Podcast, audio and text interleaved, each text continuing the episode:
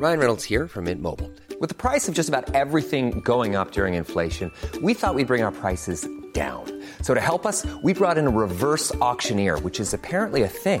Mint Mobile unlimited premium wireless. Ready to get 30, 30, bit to get 30, bit to get 20, 20, 20, bit to get 20, 20, bit to get 15, 15, 15, 15 just 15 bucks a month. So, Give it a try at mintmobile.com slash switch. $45 upfront for three months plus taxes and fees. Promo for new customers for limited time. Unlimited more than 40 gigabytes per month. Slows. Full terms at mintmobile.com. Hiring for your small business? If you're not looking for professionals on LinkedIn, you're looking in the wrong place. That's like looking for your car keys in a fish tank.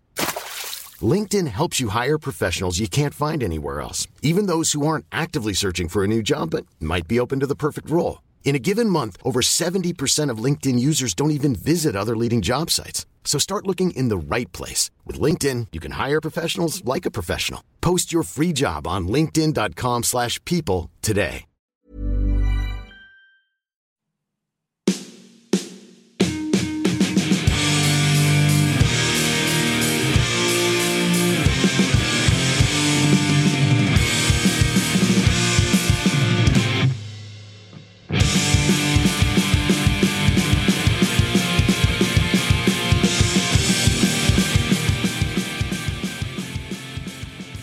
Hello and welcome to the third executive edition of the BTW Beginner to Winner PvP podcast. I'm your host, Matthew Breaker, and today is Friday, March 18th, 2022. I am here joined by somebody that I have wanted to interview for a long time. Um, I have listened to his voice on the GoCast podcast in the PvP corner with his co-host DeFi 250. Um, he is possibly one of the funniest people on the BTW Discord and always asks Aw. us ridiculous questions that the guys have to answer. I am joined by the one and only Fish on a Heater. How are you doing today? I'm great. It's uh fairly early in the morning for I mean not fairly early for me. It's 10 a.m. But um and uh um it's our state election today, so I'm hoping Okay. this interview doesn't go for 6 hours. But, what, um, what does if we're shorter than that, we're good. yeah what does your state election like entail because i know in the states like we have several different like tiers to it we have like you know you can vote for like your city council and then it could go up to like your governor then the like the presidencies once every four years like how big is this Yeah. We have um we, like our prime minister. Um we we don't have presidents yet because we're still, you know, um living under the queen Okay, of England. okay. Um so we have the prime ministerial elections once every 3 years. Mhm. Uh, then we have the state election, which I believe is once every three years as well, and then local government, which that one is the only one that's not mandatory. The other two are. okay okay so do you have a set time when like voting hours are are closed Yes, but I don't exactly know when that is. so well I'm just gonna turn up to a booth and hope. Sure, sure. So, so we're, we'll do our best to to to let you get on your with your day here. Um, Yeah, yeah. I mean, we should be fine. yeah. sure. Besides, uh, to to you know your the stuff that you have to do today. Uh, how's your week been Hmm. so far? Uh, it's been uh, super stressful in a really, really good way. Okay. So I am currently. Uh, so I'm a huge, huge fan of the game of Survivor, hmm and I managed to get myself into. It's called an ORG, which I believe stands for Online Reality Game. It's basically a fan-run version of the game of Survivor. Oh, jeez. Okay. Have you ever watched the show? I have. Uh, so I was doing uh physical therapy for a wrist injury this year, and the people that were uh doing the physical therapy were obsessed with Survivor, and they would always Yeah. have it on in the background. So I Yeah. I must admit I know very little of the show, but. Mhm. I was absolutely captivated and, and highly entertained while I'm getting, you know, my, my wrist worked on for about an hour a day. So that was yeah. So I could I could see the appeal, but I must admit I don't know anything about the lore or history. So when did you get into like Survivor?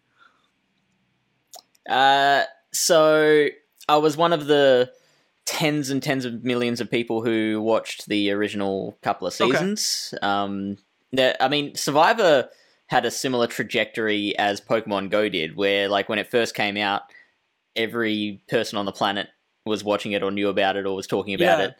And then there was just a steep decline, and then uh, like literally, just as many people ask, "Is that show still on?" as who say, "Is that game still on Yeah. for Pokemon Go?" You're like, yes, and it's very popular. So, yeah, ten million people a week. yep, and there's podcasts dedicated to to just Mm-hmm. Survivor and everything. I'm assuming you listen to the Yeah. to those. I do. All right.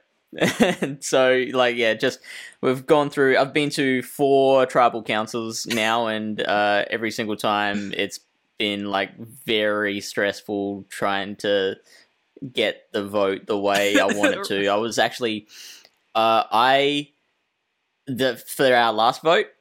Um, was absolutely going to be the one voted off, and then I saved myself with a fake immunity idol play Okay.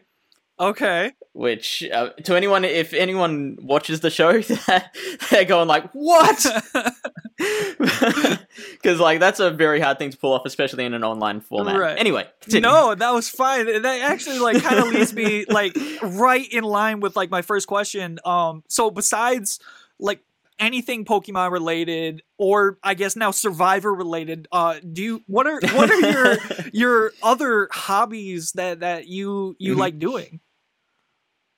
uh, so i like to joke that i am the president of a club called fips which is people heavily into poker pokemon and survivor so those are the, my three things Okay. so survivor pokemon go specifically and and poker is the other one Okay. What is poker? Poker. Okay. yeah What yeah uh game in poker are you playing?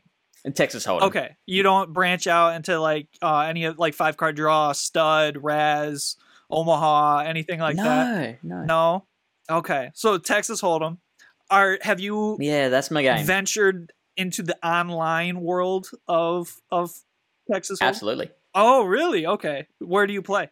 Which is um, a big deal because a few years ago, online poker was actually banned in Australia. It, it was the same in So- in the U.S. Yeah, for, for yeah, that's for right. Yeah. Black Friday. Yep. Yeah, Poker Um, stars. but uh, yep, Mhm. yep. Um, but I think there are some states that are like slowly bringing it back there. Um, it is. Is that right? I, I believe so. I, I know in in Michigan where I'm from, it is uh legal now. Um, I guess they figured out how the U.S. is going to get their cut of the the money, you know. But Yeah, uh, I know that that it killed poker in in the U.S. So, and and now I have to change one of my uh truth or or lie questions. Uh, so I'll have to figure that out through the duration of the that. show, but that's totally fine. Um, the, what I was gonna say, one of my one of my truths that that was on my question was I paid for uh college playing online poker during my classes. oh snap. So it that, so it is. wait, wait, it- was that the truth or the lie? no, that was the truth. Wow. Yeah. So uh, it wasn't That's- it that's wasn't great. university. It was like community college. So but it's still like several thousand dollars, and and books were the most Yeah. expensive thing. So but okay, we're getting sidetracked. This is not a poker poker podcast. but I would love to talk to you off off show more about it.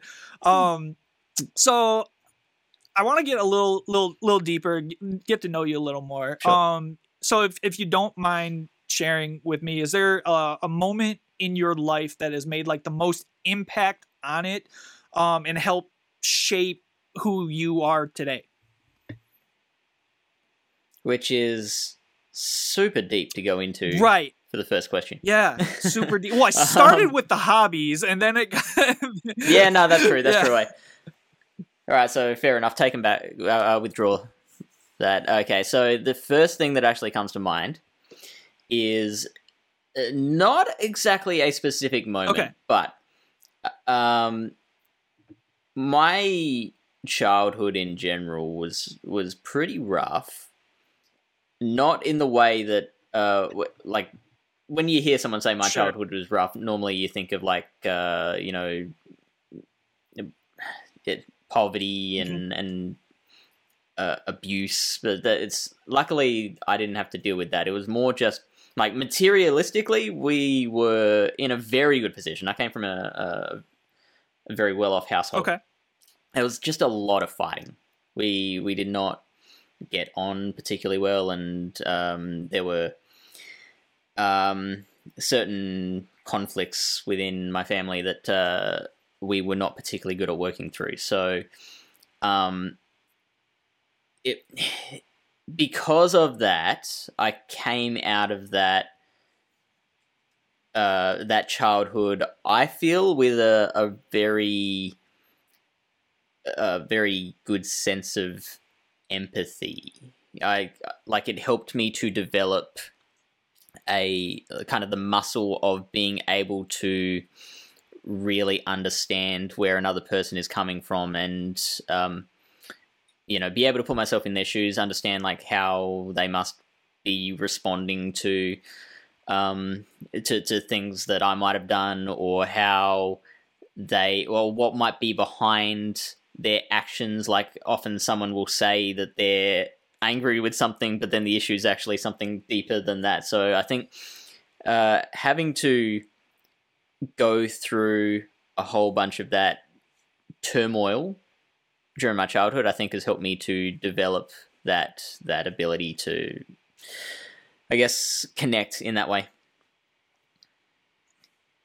You are absolutely right. That was a way deep question to ask so early on Yeah. in, in, in the interview. I do appreciate the the honesty um, with that. I'm, I will definitely ask a much lighter question uh, than that. Um, but coming from the the United States, I have a very like limited view about like what um Australian culture is outside of what I see on on on television. How would you describe um what Australian culture is to to somebody like me who's who's never been there? Uh, well, I personally uh, love it here, and I I am so thankful that I was born in this country. Um, uh, didn't have a choice in the matter, so I'm glad I uh, won the lottery. Yeah. Um, it's really safe here. I feel. Mhm. Um, people. Or um, pe- people are uh, I think a lot friendlier than I get the sense that it is in in America a lot of the time. Um, it's like with with COVID stuff here, people have been bitching a lot Yeah. about like uh, restrictions and lockdowns and stuff, but they do what they're told. Like we we we don't have like like I've, I've seen on the news like riots in America and, and Mhm. stuff like that. Like that that definitely be, hasn't been happening here, and I'm I'm very thankful to be in a society like that. Yeah, so Crime's pretty low, unemployment's pretty low. Yeah, that's uh, really really sorry. Yeah, no. I, I I'm I'm fascinated by by that because I know that that COVID definitely like changed everything on a, on a global scale, like how we live our lives, how we communicate with people. Um, Mm. what was uh your experience like in in in the beginning of of COVID? How did you like get through? Sort of Mm. like those initial couple couple months, and now we're on, you know, almost year three. well. For me, I've been practicing for isolation my whole life, Oh, so it was it was fine for me. Like I just just another another day. sure. Um, work was affected a fair bit because I work in the entertainment industry. Okay. Um, in a few different ways. So, like, I run poker games and I host pub trivia nights. I do some private MC work. Um, a lot of those things were affected, so work did struggle. But um, I'm like, it still didn't uh, affect me too badly because I also didn't have a lot of expenses Right. to take care of. So like even though I was making a very very low income and still uh, still am making a very very low income, it's still fine. I'm still covering what I need to cover. Sure, and and that's the the important thing there for it. Um, what were the the governmental like restrictions uh like in in Australia? Because I know for for us, like we went on, you know, lockdown for gosh, like solid lockdown for probably two months, two and a half months, and then other parts of the country were like opening stuff up slowly but surely. Um, what was it like in in Australia? Uh, first, may I ask what what does solid lockdown mean? Solid lockdown meant like- um only essential workers, essential workers meaning um uh, like hospitals, police officers, Sure. nurses, um uh people that work at grocery stores uh were the only ones allowed to to work. Anybody non-essential, you know, a lot of factories, you know, everybody got laid off. Um they we're essentially stay at home. And were you allowed to leave the house like once a week for groceries or something? We so we were we were allowed to to leave the house for groceries. There's some parts of the country that wouldn't allow you to go out in parks, but for the like go out on a walk, but for the majority of at least like where where I live, like we were encouraged to go out on walks.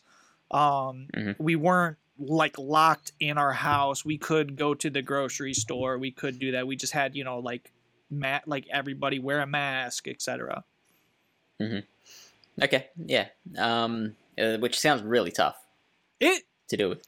it it was tough. I I not to get, you know, political, but it's like I feel like everybody initially was more uh they were they were more inclined to follow the rules than they are now the longer that this has gone on. Okay, sure, sure.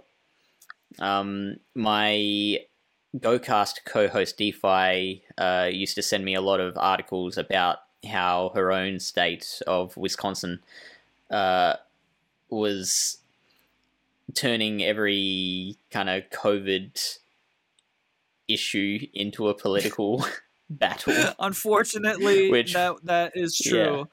Um was Which sucks was so much. more severe, less severe um in terms of like lockdowns or restrictions in Australia? Uh, for my state, much less severe. Okay. again super lucky like i i feel so lucky being where i am Right. um, because um yeah south australia where i am um was over covid f- very quickly for a while Mhm. like we had no cases for a long time and so i remember doing like a, a live stream outside in like our cbd one time for a community day and like I had the camera on and was was showing people like crowding around a street performer, Mhm. and a bunch of people were like, "Where are their masks?" and I'm like, "Oh yeah, I mean we don't have to wear them at the moment. There, Right. there's no cases. Right. COVID's not here. It did come back, um, and right now we are with this latest strain. I don't know what letter of the Greek alphabet they're up to now, but um, uh, they like this particular strain is very very contagious and we are now getting uh, about th- 3000 cases a day Okay. Which doesn't probably doesn't sound like a lot to an american it, it's a fair amount in our city it's like 1.3 million people in our city Okay. um, so because we've got a very high vaccination rate as well, um, the numbers of hospitalizations have gone down, Okay. which means that they're not the the authorities aren't being too strict on the restrictions they put in place. They don't necessarily mind if people catch COVID. They just don't want people hospitalized by COVID, which Right. I think is perfectly fair. Right. No, I agree. Um, so with uh the the lockdowns and and stuff that you experienced, um, did that affect any like special holidays or, or festivals that are unique to Australia? Uh, did it affect any? Um, I'm sure it has. I don't. I don't necessarily remember off the top of my head. I know I. I actually uh, caught it on New Year. Okay. Uh, I I got the, my official diagnosis on New Year's Eve, so uh, I know my plans were cancelled for that. Oh no. Um, but as far as like the whole state, I don't think I can remember any particular holiday or festival off the top of my head that was affected. All right. So I'll start moving this into the the main meat of of the the topic that I wanted to talk to you about. Um Mhm. but I wanted to before we transition to that my last question about like Australia in general is um Mhm. based on the question that you posed in our BTW Discord which we've now actually because of that question turned into a segment on the show um that we're tentatively calling the discussion piece, but you made a very compelling argument about uh like fast move sneaking and denial in relation to like the internet speed and connectivity um of where you live. So I guess my question to you is like what is the the broadband uh experience like in Australia? Uh, just quickly, I never actually got around to thanking Wildcat and Dino for the way they handled that uh, message because, like, yeah, I was I was super um, thankful for the way they went through each individual uh, statement within the larger piece and, and addressed each one individually. And yeah, it was uh, very thank you guys for that. Um, and yeah, like their points were, were all very uh, compelling as well, and yeah, very very good response. I felt. Um, the internet speed in Australia is I, ha- I actually looked this up recently. We are ranked 58th in the world, Okay. um, which is one spot above Vietnam and two spots below Trinidad and Tobago. Where we are so bad. here. where's the United States on this uh you're like 13th? that is a huge difference in bandwidth. Mhm. What is your Yeah, so what is your speed? Your internet speed? I, you know what, I didn't read the exact speed, but it's um like uh, I think maybe yours was in like the triple figures megabits per second, and Yeah. ours were, was like into the low double digits. Wow. That's a, a Yeah. insane difference. So so yeah, you're absolutely right. That would definitely be a major factor with the way that the the game mechanic Mhm. itself is set up. And does that ever I guess when you when you wrote that was did you write that question from like you just finished like sets and just were so steaming mad that you ended up like just just like writing this entire novel? Or or has this been a question that was just like on your on your mind that you you know wanted to actually make the point? Um, just quickly, I did just bring it up on on on another browser here. So uh, the US is on average 203 megabits per second. yes and Australia is at uh, what was it, eighty two?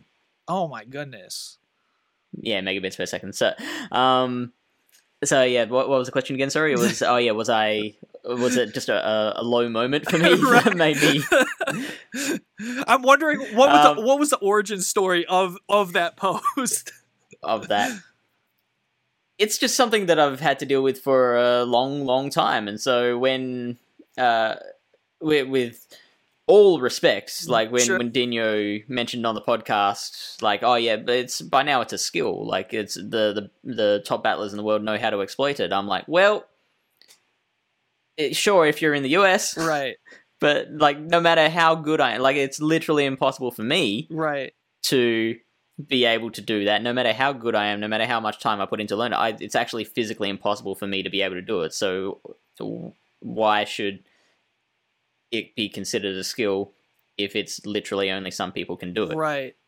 No, and and again, like I really thank you for that question. It, it um has definitely sparked a very like interesting uh new segment on the the podcast that Yeah. I I feel has a lot of potential to it.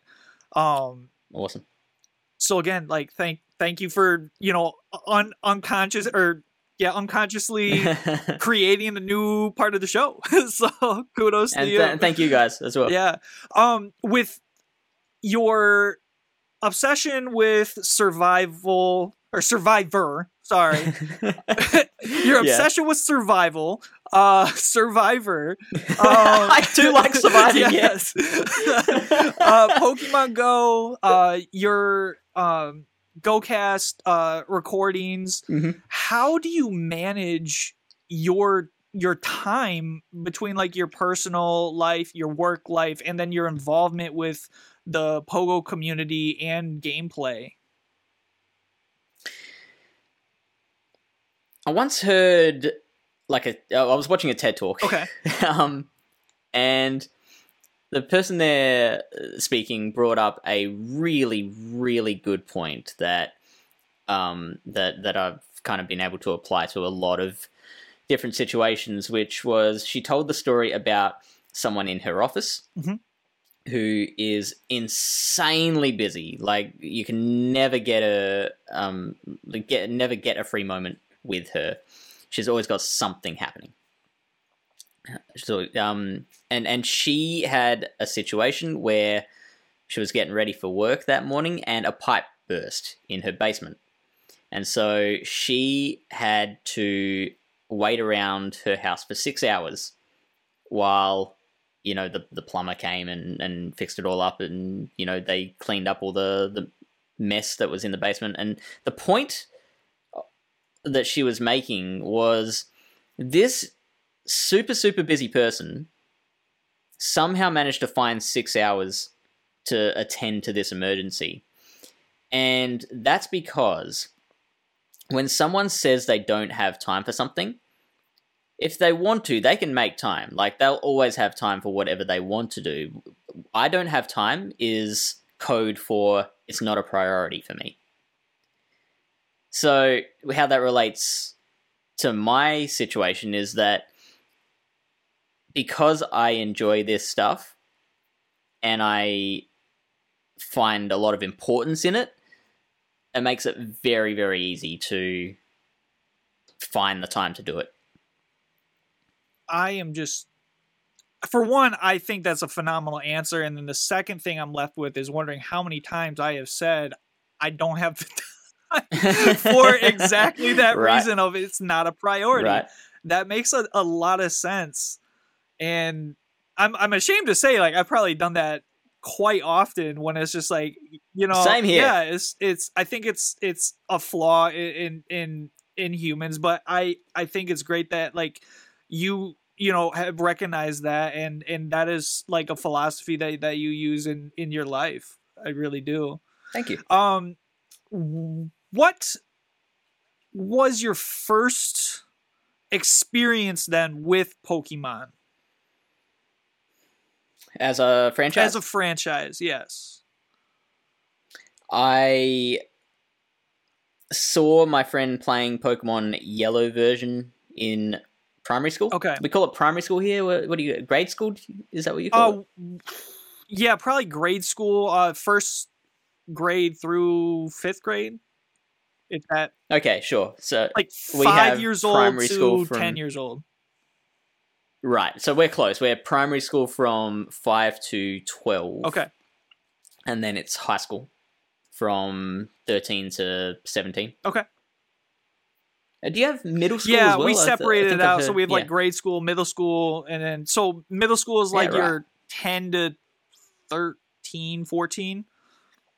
The okay. Right, yeah, cool. probably 13, 14. But it's I, I am so detached from that that side 15 years It was a while ago. It was a while ago, yeah. yeah. um, so I was in primary school. Okay. I saw a friend friend playing it. Um, I, I must have, you know, begged my parents to get me a copy. Uh, my cousins that uh, that I spent a lot of time with, they got a copy of it as well. So I guess that would have convinced my parents that this was appropriate to get me. um, so they uh, they got me uh, the yellow version for it was either Christmas or a birthday one year, and I turned it on and spent the first day or two, I forget how long it was exactly, trying to work out how to get out of my house. Mhm. Because the door is just, you, you probably remember, the door is just a rectangle, like it's like the rug, the, the welcome yeah, mat or something. And I, I couldn't figure it out, so I was just like clicking A on everything I could see. Like, is, is where's the door? So for and from there, I Yeah. got here. oh my goodness. Oh, when so so that was your first uh introduction to to Pokemon. When did you uh start playing Pokemon Go? Was it on day 1? It was. Okay. Yep. How have you played it um all the way through or have you taken breaks uh throughout? I was a, a returner. Okay. So eventually I stopped bothering about getting my catch streaks. Mhm. Uh, this was before raiding, before, but like back when the game was just bare bones. Like I think they uh, maybe had just started with Gen Gen. No, they couldn't have just started with Gen three. Otherwise, I'd be more interested. Um, so they were probably still on Gen two at that stage, and then eventually this was probably like September, October 2018. Okay. A friend of mine who had been playing the whole way through said, "Oh, you should come back. There's there's so much more in the game now." And sure enough, there was. And um, so so I came back and was was interested in it again. I believe I would have dropped off again very quickly if PvP hadn't come out in January of that year or December of that year. Right, right. That definitely uh, was the thing that when I heard that they introduced PvP, that's what brought me back Mm. into the game. I remember Right. grinding through, you know, from the from day one all the way to about half of the year after Johto had dropped, and just been like, there is nothing to do in this game anymore except catch damn chikoritas and like Cyndaquils and like all this stuff. Um, but do you have a, a a favorite memory of playing Pokemon Go? Um, maybe from the introduction or or when you came back into the game that stands out like in your mind. You know what? Um, my favorite memories involving Pokemon Go have not been with the gameplay. Okay. My favorite memories have been, um, like on the content creator side. Mhm. So things like um, my Twitch channel was picked to uh, reveal one of the Silph Arena Cups one month. There was the Nightfall Cup Okay. Back in season three, I believe, and that was a, a really, really great moment. That all went off uh, without really a hitch, um, and yeah, just like the whole Silph world was was uh, watching Yeah. at that time. Things like our most recent Gym Breakers stream, Mhm. having you know ha- having over a hundred people on stream without having been rated uh, was a huge deal, and and that uh, that particular semi final. I don't know if you know much about the Gym Breakers uh, competition, but um, it was basically a semi final between two countries in Spain and Japan, and it came down to a tiebreaker at the end. So it was a huge, exciting, you know, finish, and yeah, it was it was really really fun being able to put that on. So things like that, they're they're my favorite memories. the the experiential aspect instead of the actual gameplay for it. I would I would Yeah. definitely agree with that that my my memories are not or my favorite memories are less about like oh I I beat so and so in a battle or I caught this Pokemon versus Right. like I remember who I was with, where I mm-hmm. was, and the day that like a wild Aerodactyl showed up, and the experience of like being with my my partner while like in finding that that's what I remember. I don't even like I I honestly don't know if I caught the the Pokemon or not, but I just remember like the excitement that we both shared with that, and then Mhm. the the amount of time that we had spent just like walking together, you know, in our downtown area, playing together, um, was something that was very special to me versus just like the in- individual grind time. Um, Yeah. so how how did you get into the the Pokemon Go like influence influencer uh, sphere? Was it uh, intentional? Was it by accident? How did you stumble into this? I've always been someone who revels in I don't exactly know what it is, just entertaining people, uh, people paying attention attention to me. Um, I don't I don't know what it is exactly, but I was always like uh looking for attention in primary school. Mhm. Um I've always wanted to like my, my the first job that I ever wanted when I grew up was an actor. Okay. Um, so I guess I've always wanted to be in content in some capacity, and there's been different versions of that as I've grown up. Like, um, I had a podcast for a while. Um, I had I, I did stand up comedy for a bit. Okay. Um, I oh, what, what else have I done? Um, wrote I wrote a couple of blogs, like um, you know the the old fashioned nineties Yeah. personal blog. Yeah, sure. Just yeah, different. Yeah, it's it's kind of manifested itself in different ways, and then when COVID hit and so many Pokemon Go battlers were spending that downtime being locked in their homes, de- deciding to, to go to Twitch and, and stream from there. I was one of those people that was convinced to try that, and that is currently where my creative juices are flowing. that that's awesome. Um, how did you then uh become a part of the GoCast podcast? How did the PvP corner come about? it's incredible because um Congrats I on over one year. in- yeah, oh thank you so Yeah. much, man. Um yeah, it's it's insane. Like we both keep like th- when DeFi and I start like call each other to record, we're both just like, how are we still a thing? Mhm. this is still going like and so it it started just so nonchalantly Okay.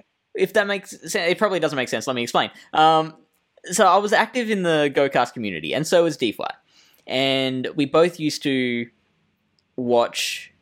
For, for a while, they were doing live streams every Thursday, and so we'd be in their streams and in their chat every Thursday, watching them play through like the main series Pokemon games.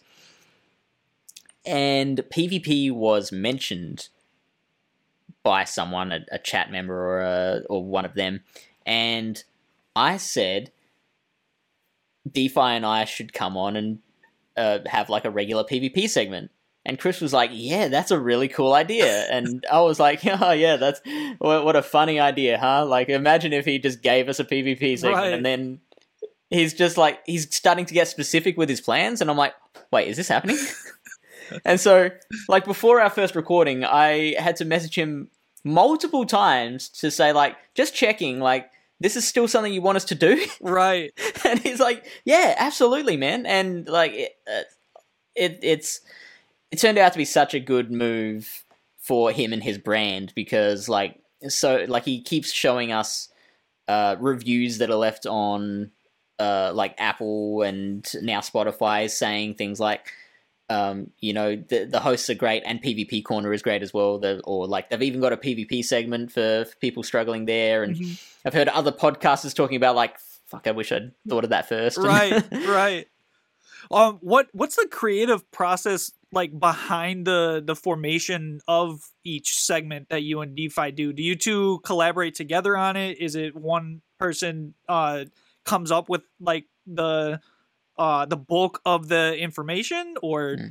how's that work so on Sunday US time, um, DeFi starts tagging me relentlessly to get me to decide on what we're going to talk about that week. okay.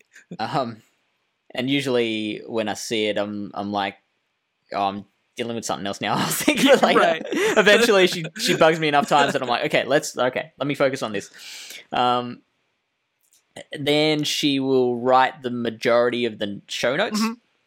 We will record on. Right now, it's a Tuesday night. No, Wednesday night. Yeah, I don't even know off the top of my head. Um, You're fine. right, right now it's it's changed a bunch. Right, right now it's Wednesday night US time. Okay. We will record, and then I'll do the editing. Okay. And then I'm assuming you uh, submit that that recording to uh, to Chris. to Chris. Okay. Yeah. And then um ha- have you have you guys um always kept that that schedule of like the Sunday night recording or has it- It's it's uh, kind of varied and adapted as our schedules have changed. Okay, I got you. Um, well, again, congratulations on on over a year, and I always enjoy listening to those segments when they come up. I think my favorite part about it is the uh whatever clever like tag you have at the beginning like The quip. the quip at the beginning i always just tune in just to see like what what they're gonna say for that Thank you. I really appreciate Yeah. that. So the reason why I I really wanted to interview you is because I have been fascinated with uh this Discord that you in this community that you created called Pallet Town PvP. Um we've mentioned and promoted uh Pallet Town PvP on the show a, a lot and I don't think you've had a, a fair opportunity to uh talk about it um and, and Mhm. promote it um and sort of explain what it is exactly to the people so i have a couple questions here and I'd, I'd love to give you an opportunity to do a deep dive on everything Pallet Town PvP, uh, where you have the prestigious title of being the mayor of. so I thought that, that that was that was great. But um, what uh when did the the idea of creating Pallet Town PvP first come to you? Um, I had actually uh, dealt with a bit of toxicity in in another community that I'd been in, Mhm. um, and really, the first kernel of the idea of the community came out of of wanting to build a, a space where that couldn't happen.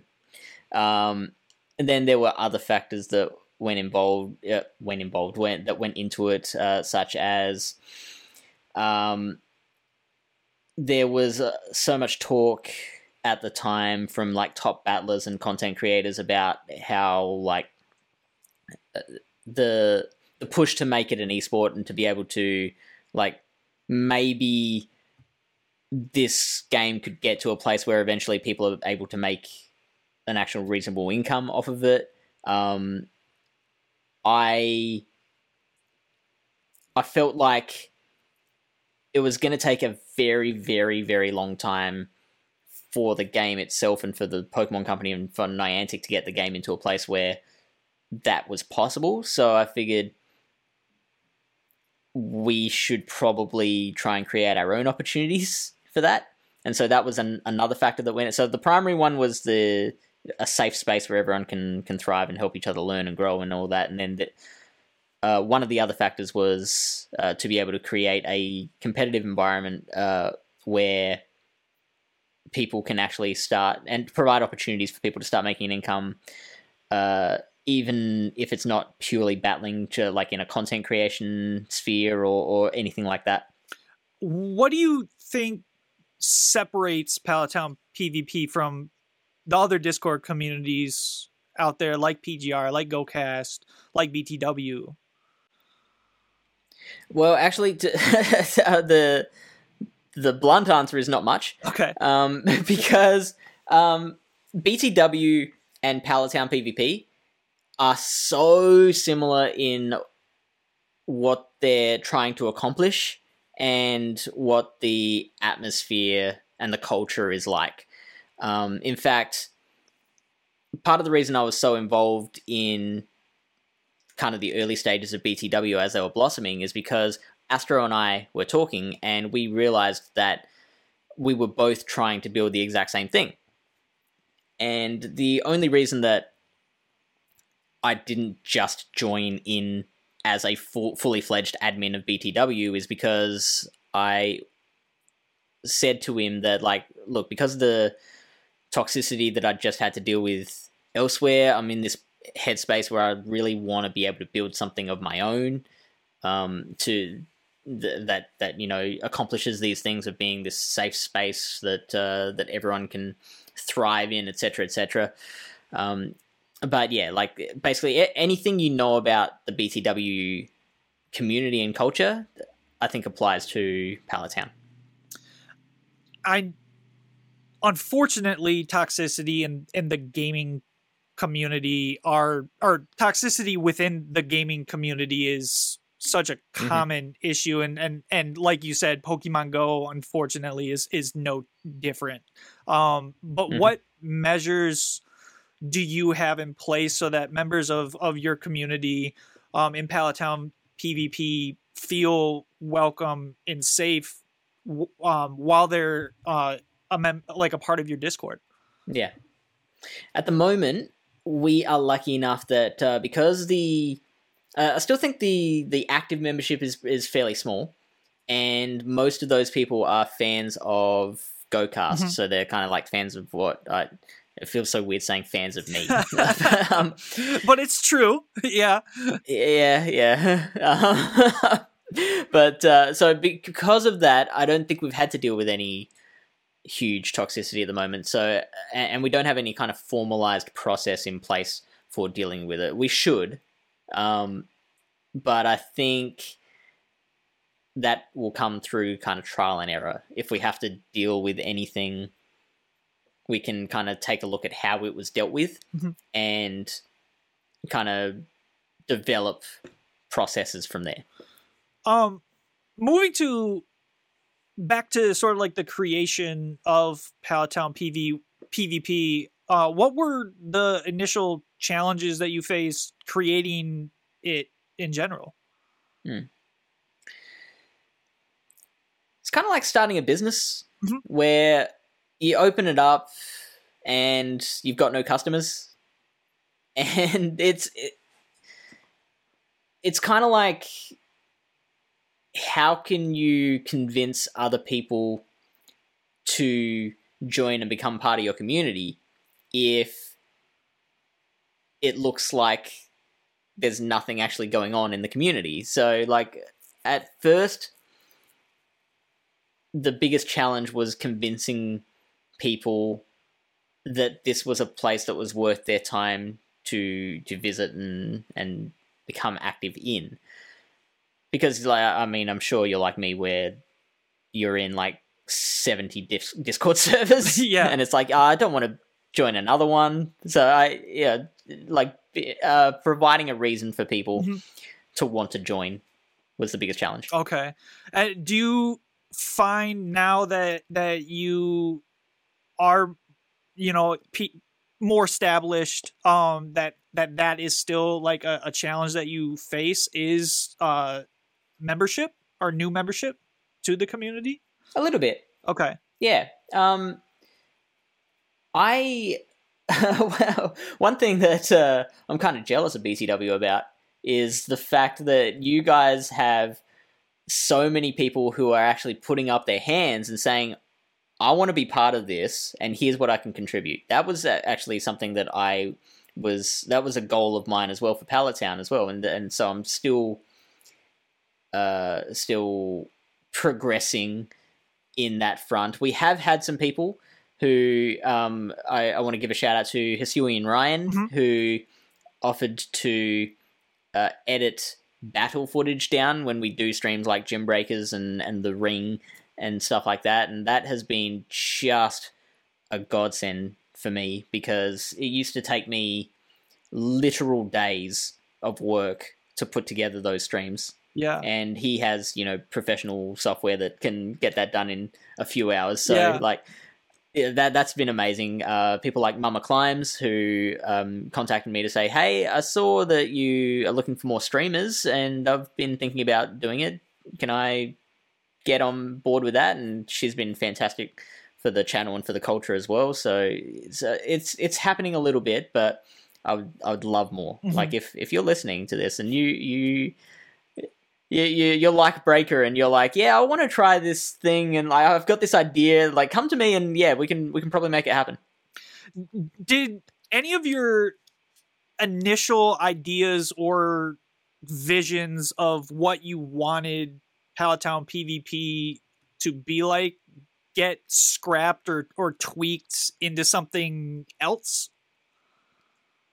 Not yet. No. Okay. Um, probably p- like specifically because part of the idea of Pallet Town was was for it to be an adaptive thing, depending on like where PvP is at, um, and and who wants to be able to contribute what. So, like we had our our core goals, which was, um, we we we call it education, entertainment, and growth. So everyone kind of helping each other learn, Yeah. um, being able to to make good, fun, entertaining content, and to grow PvP in general. That like that they haven't changed, and everything we've done has been with that kind of mindset. So you had mentioned Mama Climbs um, as Mhm. wanting to, to be a streamer. So I noticed that you have a very consistent Twitch presence. You have a variety of people Yeah. that stream on the Pallet Town PvP channel. Um, how did the uh, like each member sort of come about? Was it just like an open call and people volunteered for it? Did you have people in mind already? Um, so Mama Climbs was the only one who reached out to me. Um, we have Lily Bear twenty six, who's actually my girlfriend. That uh, she started streaming herself, and I was like, I mean, when when Pallet Town became a thing, I was like, just come and stream on this channel, and and she was on board with that. Um, we also had T Hubs, Mhm. T Magma Tyler. Um, he, excuse me, um, he was streaming for a while, and and he was uh, someone else that I was like, yeah, just come and stream with us like we- we've got a, a more like ready-made audience for you. Um and he was doing that for a while then he kind of took a break and hasn't been back there yet. But yeah he's he's he's been really cool as well. Okay, and then um, you have a very interesting um, thing on your Twitch that I have always been curious about. You don't allow subscribers or bit donations, just direct donations. Uh, what's the reasoning Mhm. behind that? well long term we would rather have our viewers watching us on YouTube than Twitch. And part of the affiliate agreement with Twitch is that they pretty much own your likeness. So anything that you stream to Twitch can't go onto any other platform for at least 24 hours. And and they can do whatever they want with with your likeness um, without you know your permission. So in order to be able to stream to YouTube as well as Twitch, we had to end the affiliate agreement with Twitch. And the affiliate agreement is what was enabling features like bits, channel points, subs, that kind of thing. Right. Also, I always felt super, super guilty when people would sub to us on Twitch because, uh, like, they they like us enough to hand over their money, which I am always like so blown away that someone would feel that way about what we're doing. Um, but I felt like they weren't getting anything in return. Like I, I, I feel like I don't know if it's like Catholic guilt or something, but like I, I feel like if someone's providing me with that kind of uh, show of encouragement and, and support, then I want to be able to give something back to them. And in, in my opinion, um, emotes wasn't enough, um, especially since that money that they're fronting to support us with, half of it's going to Twitch anyway. Right. So that made it easy. Yeah. me. Well, before we move on to our uh, last segment of the show, uh, did you have anything else that you wanted to to say about Pallet Town PvP that we didn't cover? It's it's a place that is very very slowly growing. I I can see the growth there, and every time I notice some of this growth, it makes me incredibly proud.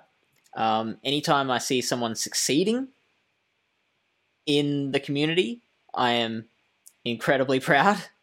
And I just uh, would love to see people. Uh, like, I think what I would really love is for those people who get help from us to begin with become confident enough and good enough themselves that they can then start to pass on the buck, you know, to then help new people that come in after them.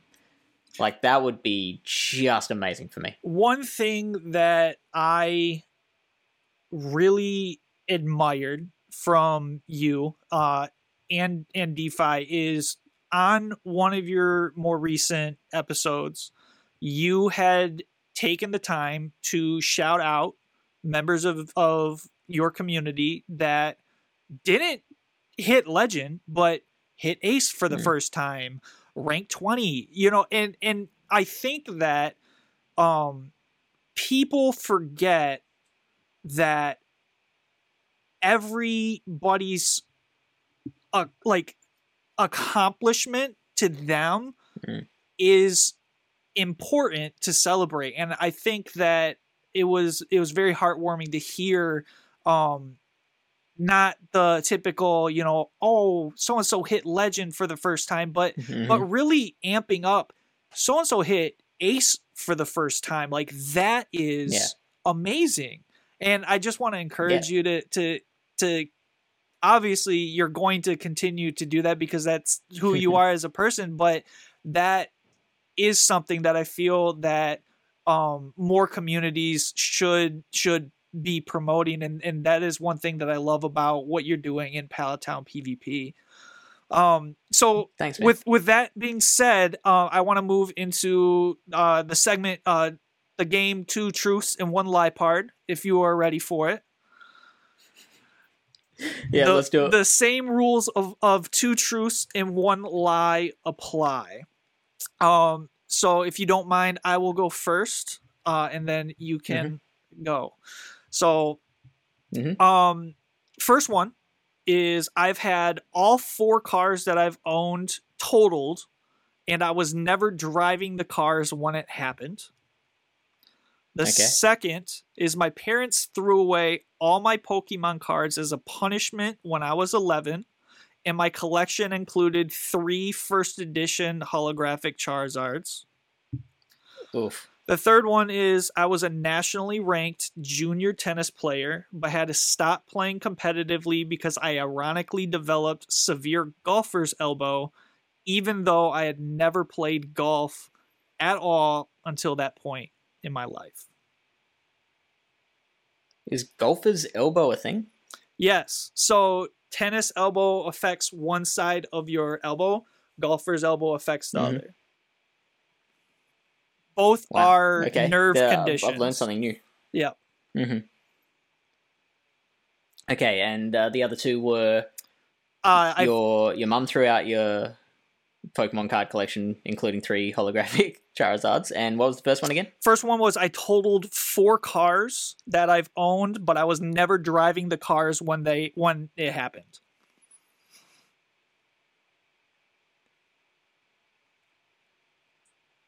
Give me the second one again.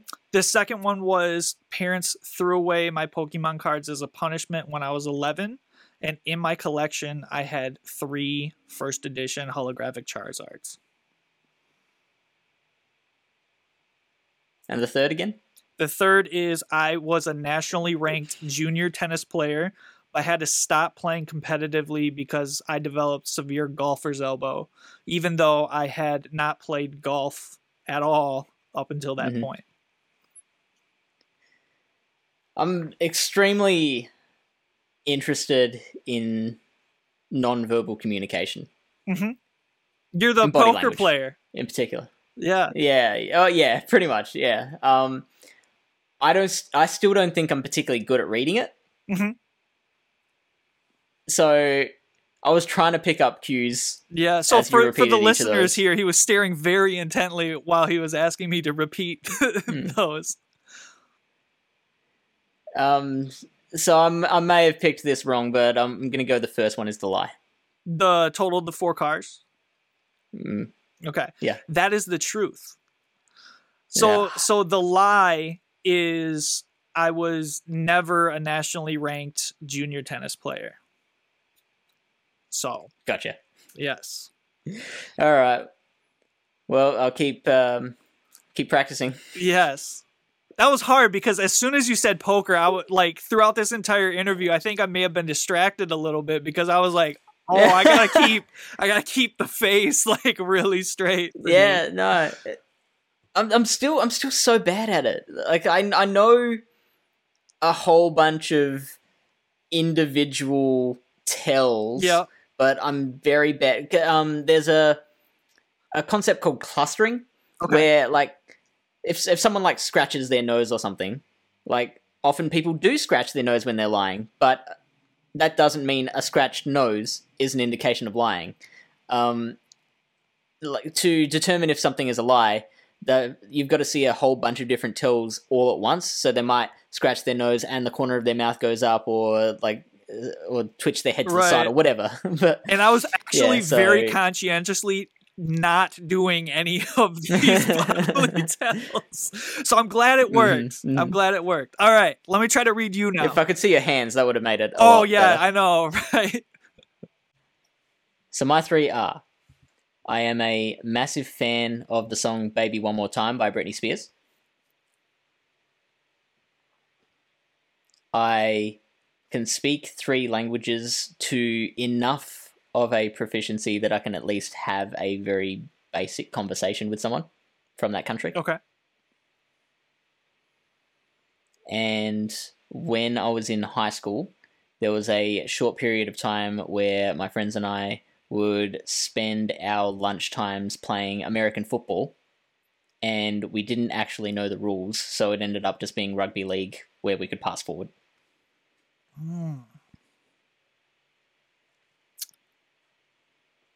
So we have "Hit Me, Baby, One More Time" by Britney Spears. Mm-hmm. Uh, what are the languages?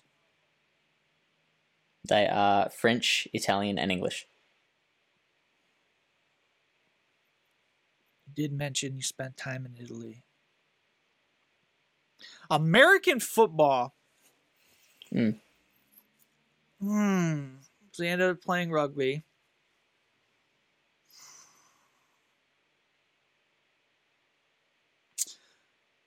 Ah, this is interesting because your face only changed on the third one. So I'm actually inclined to think that you guys were correct and you didn't know the rules. Um I want to say the the languages. Number 2. How did my face change on the third one? You emoted more. Yeah. Yeah. I uh the I knew that as soon as I put in the extra detail of oh, and we didn't know the rules, so it ended up just being I knew that would give it away as being true. It was You did you did get it correct. Okay, Yeah. it is number two. The, the the languages one was a lie. Okay, do you at least know two languages? I know enough Italian to be able to Okay. So speak with someone. Yeah. got you. Okay. I was I was just like Jeez. Oh my goodness.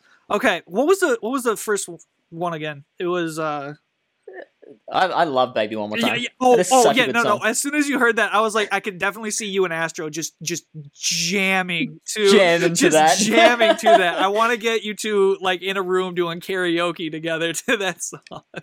That'd be amazing. If I'm ever in Florida, we're hitting up a karaoke For bar. sure. All right, and with that, uh, we're gonna wrap up the show. A big thank you to all our Patreon supporters. If you want to support the show, you can for as little as a dollar a month, which will gain you access to our Discord. The link will be in the show notes below. Special thanks to our Coaches Corner supporters: Clifford Mert, thanks friends six seven three, Eastwood, Mama Climbs, Hisui and Ryan, and Mosh Pit thirty seven. Our Patreon producers, King Flip, Kittens and High Fives, Thanks Obama, and King Tom.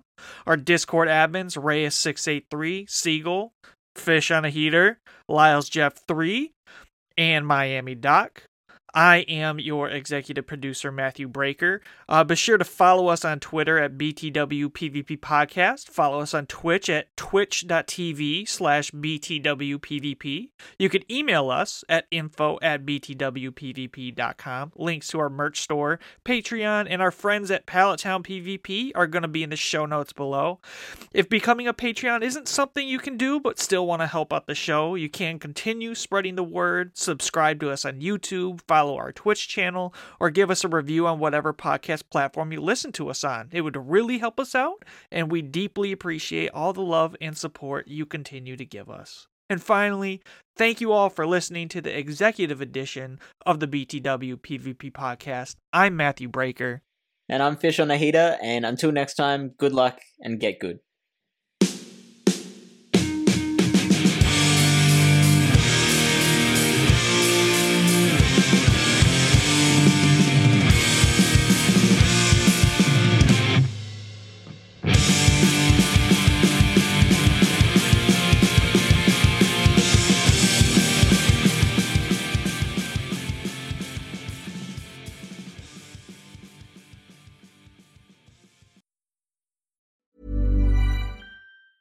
Hi, I'm Daniel, founder of Pretty Litter. Did you know cats tend to hide symptoms of sickness and pain? I learned this the hard way after losing my cat, Gingy. So I created Pretty Litter, a health monitoring litter that helps detect early signs of illness by changing colors, saving you money and potentially your cat's life. Pretty Litter is veterinarian developed, and it's the easiest way to keep tabs on your fur baby's health right at home. Go to prettylitter.com and use code ACAST for 20% off your first order and a free cat toy. Terms and conditions apply. See site for details.